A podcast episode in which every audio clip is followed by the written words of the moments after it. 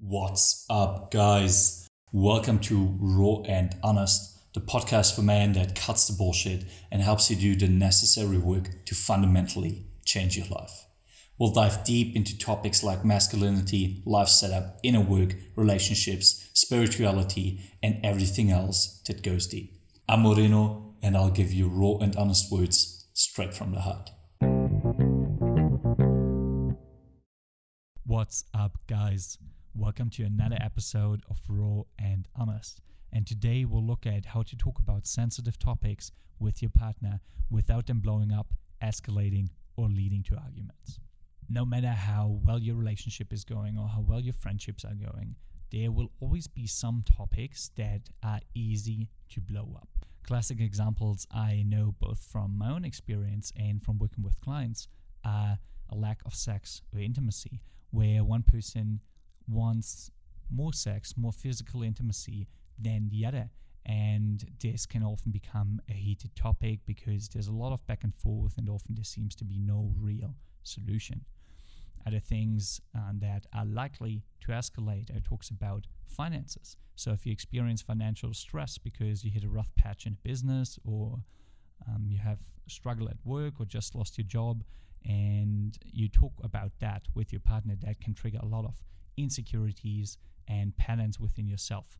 And it can be really frustrating to talk about these things because no matter how much you talk about them and how often you talk about them and what kind of different approaches you try, either there seems to be no long term change or you get so frustrated that every time the topic comes up, it automatically escalates because both of you are, are so frustrated and annoyed from talking about it again and again and again. And that means there's simply no room and no possibility for an actual open and vulnerable exchange that would help you both understand each other better and solve the problem together. And this is exactly what happened to me in my past relationships where we had certain topics that had just come up so often and we had clashed so often on these topics that the slightest mention, the slightest trigger would be enough to put both of us on guard and be very reserved and close off and get distance and not being able to dive into that topic and talk about it with the goal of solving the underlying problem. The good thing is that it doesn't have to be this way. You can actually create an environment, create a conversation where you both open up and where you find common ground and help each other solve their struggles and solve their triggers and actually work on it together and grow closer together as a result. But before we go into that, it's crucial that you understand why some topics are just so damn hard to talk about and why they always blow up um, or make your partner close up or yourself close up every time you touch on them. There are many reasons for that. The first one is that some topics simply trigger our insecurities, our childhood trauma, our old wounds, everything that is connected to pain and hurt and fear and rejection and disappointment, and we don't want to go into these things.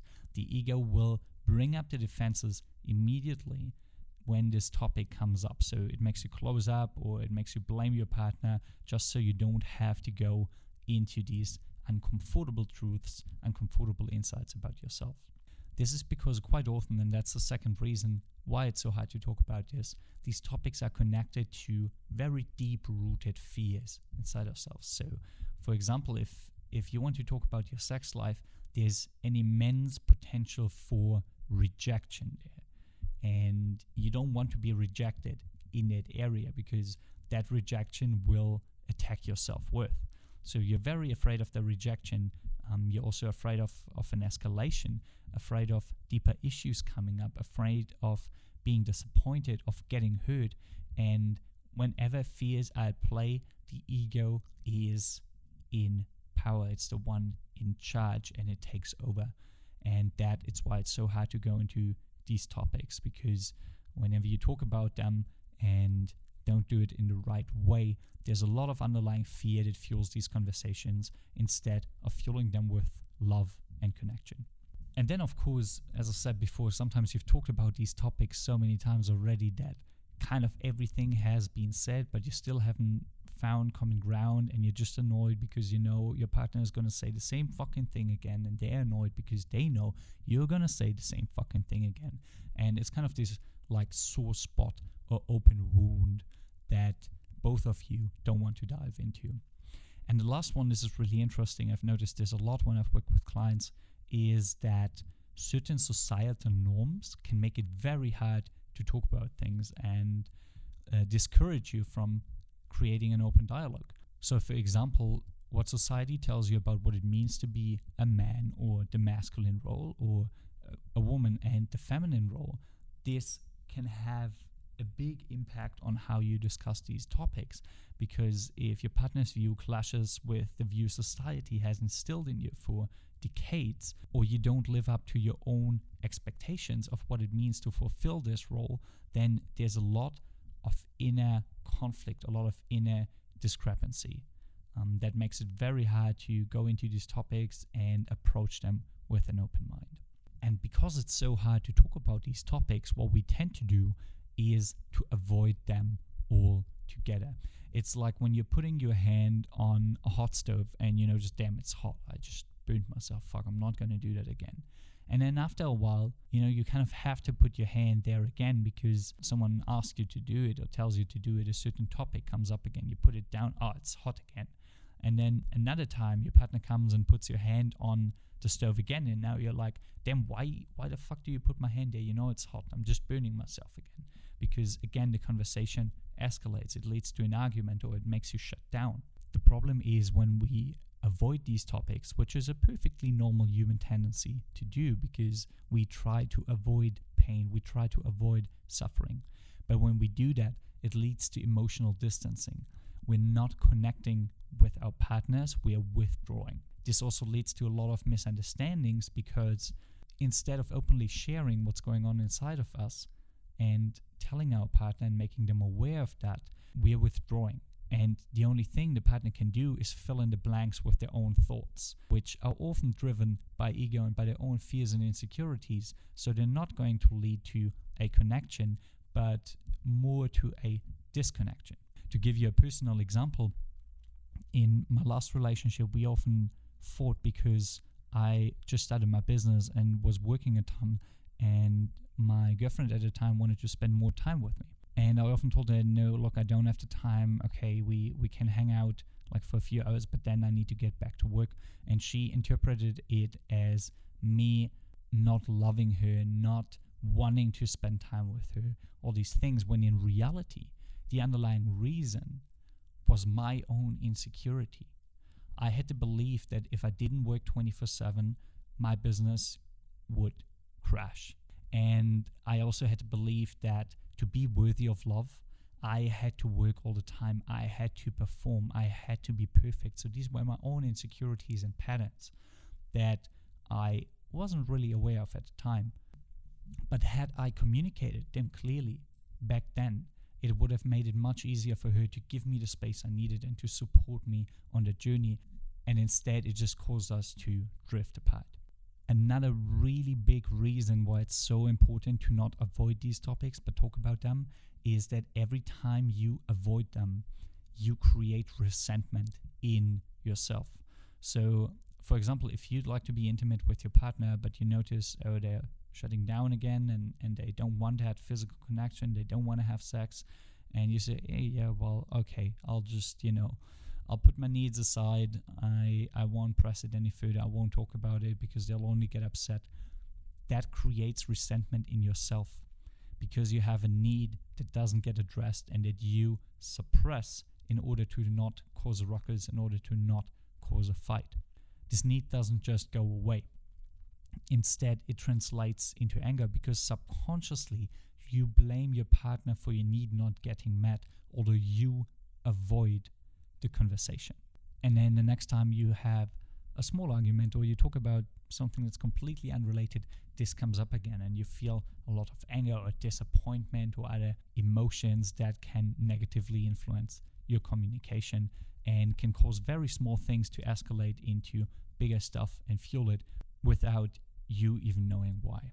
However, there's not only negative consequences from avoiding these conversations. Because if there were, only negative consequences, we would not do it. We humans behave the way we do because there is a positive payoff, at least an immediate one. There's this uh, phenomenon which is called future discounting that describes that rewards that happen right now, we tend to value them more than rewards that happen in the future.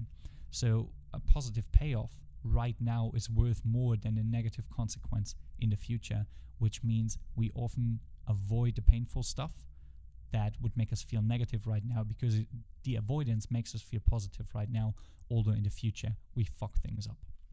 So, one positive payoff is, of course, if you have the tendency to avoid confrontation and conflict, if you're a little bit of a people pleaser, a little bit of a nice guy, you get to live that pattern and you get to avoid the conflict that this conversation would inevitably cause. And it makes you feel good right now, even though over the long run you build that resentment I've been talking about. Then another positive payoff is, of course, you not having to face your own insecurities. Because in any conversation that goes deep, you will inevitably be confronted with your triggers, with your own insecurities, with your own patterns, with the dark parts of yourself that you don't want to face. And that is not always a comfortable confrontation. So you tend to avoid that, or we tend to avoid that. And then, last but not least, of course, it it lets you fuel the number one thing that causes relationships to uh, make you miserable in the long run, and that is saying, "Oh, it might get better in the future." Because this sentence alone i've i've heard people say it so many times. I've heard clients say it so many times and it just keeps you in a perpetual spiral of things improving a little bit then going to shit again because someone gets triggered. You have you have that argument you have that fight something changes and then step by step it improves again but you're still in caught in that same spiral and it gets bad again because you haven't solved the underlying issue. So now you know why it's so crucial that you talk about certain things, that you talk them out, that you have that open conversation with your partner. And the question is, of course, now, how do you do that? And as anything in a relationship with another human being, it always starts with yourself. So, whenever I want to talk about a sensitive topic, whether it be with a partner or a friend or a family member, I always ask myself the same three questions to get a better understanding of where I'm actually coming from and what's going on, on within myself. The first one is what have I observed? This is to make sure I stick to the facts and objective observation without an inter- interpretation. To give you an example, if you schedule the date with your partner for seven o'clock and they don't turn up until 7.30 or they cancel on short notice or they put something in your calendar um, or plan something for both of you without talking about it with you first, then this is the observation. It's not you don't care about my schedule, you don't value my time. This is an interpretation. So, really, just stick to the facts here. Be clear in what you have observed, not what you interpret into it. The second question is what do I feel? What's the emotion I experience when my partner is late to a date? What's the emotion ex- I experience when I get rejected, when I want to have sex or physical intimacy with my partner, or when I want to talk about something with them and they turn me down? Just so you get a better idea of the emotions it causes in you, and that will help you understand yourself better. And then last question is what do I want right now with this situation? What would be the ideal outcome. So this could look like I'd like to have a fulfilling sex life with you again. I'd like to be able to talk to you openly about anything that bothers me. I'd like to be able to make plans with you and rely on them. So, really ask yourself these three questions because they will become important in the actual conversation later as well. The second thing that's important in the self reflection is to understand your own triggers you need to know what triggers you, what wounds are getting torn open, what gets activated, what rails you up, what the actual issue in yourself is. So, if, for example, if your partner nags you about how much you work, then it might not be about the work time, but about your insecurities around money, or that you think that you, as the man, you have to be able to provide a lot more than you're currently capable of financially, and that's why you're working so hard. And then when your partner says, "Oh, you're working too much. I want to have more time with you," then you actually get triggered because it triggers your insecurities. And understanding these triggers will help you remain calmer in the conversation and also communicate what this is actually about and not the surface level issue. Now, after the self reflection comes the second super important part in preparing for such a conversation, and that is creating a safe space. Because if you want to have a deep and open and vulnerable and loving conversation where you both can come together, you both need to feel safe and you need to feel somewhat relaxed at least. And this is why I recommend people to not talk about issues that are hot currently, that have recently been brought up, that have recently been an issue, because the temperature is too high. It's like you you had an explosion and there's still all this glowing debris, there are still some fires, there's still some embers lying around, and as soon as you touch them, you get burnt, and as soon as you put more fuel into that, it starts lighting up again. So, really give yourself the time to cool down after the last argument, to get your thoughts in order, give your partner that same opportunity, and then choose a relaxed time, a relaxed setting, maybe on the weekend someone or after a date night when you're both relaxed and in tune with each other, make some tea, sit down together, and really without any stress, without any anger, go into that. And here's a little pro tip that will help you for any conversation you go into, and that is to frame the conversation in the right way before it happens. Because when you start talking about sensitive topics, it often sets off like a lot of stuff in the other's mind, and they start interpreting things this way and that way, and it's very easy to perceive something as a personal attack when it's really not. So, what I always say for pre framing such a conversation is I say, I'd like to have this conversation with you because you and our relationship are important to me, and because we seem to have something we need to talk about.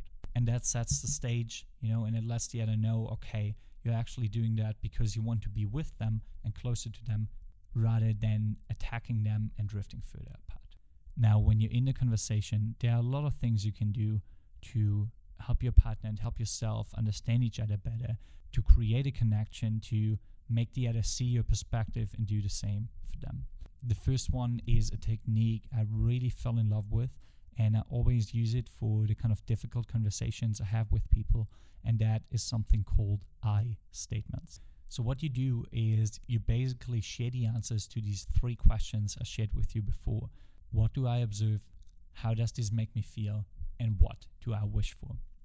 And you simply express and share that without any expectations, without any blame, without any anger, without directing it at the other person, but you simply share your inner world with them. So this could look like saying, I've observed I often try to initiate physical intimacy or sex with you, but often you tell me that you're not in the mood or reject me in another way. This makes me feel rejected and like I'm not being attractive and desired by you. And what I'd wish for is that we could talk about this openly right now and eventually come to a point where both our needs for physical intimacy are being met. And I understand how this looks from your perspective, and you understand mine. And we can come to a place where we both feel valued and cherished and attractive to each other again. When you've shared that, the important part of listening to the other starts. And there's a lot of stuff on the internet about active listening and asking back questions and being present and yada, yada, yada. Yes, absolutely. This is all important and there so much has been said about that. But from my experience, what's really, really the most important thing is to ask the other for their perspective. Because what I've learned is that there are always two perspectives and one truth, which is usually found in the middle. So the same situation can look completely different, be interpreted completely different by two different individuals. And it's very important that you understand that just because you view something one way doesn't mean the other person sees it the same way. And this isn't about being right or wrong, it's just two different perspectives. So when they share something with you, listen and really understand that this is their truth, this is their reality. And when they've shared that, when they've shared their emotions, how they feel, how they view things, validate that. It doesn't mean that you surrender to their view or you say they are right or you invalidate your own point of view. It just means saying, okay, I can understand that you view things that way. I understand it makes you feel that way. And that is totally okay that you feel that way. I appreciate you sharing that with me. And this will help both of you feel seen and appreciated and validated by the other, which is the ground, the basis for any further conversation and connection.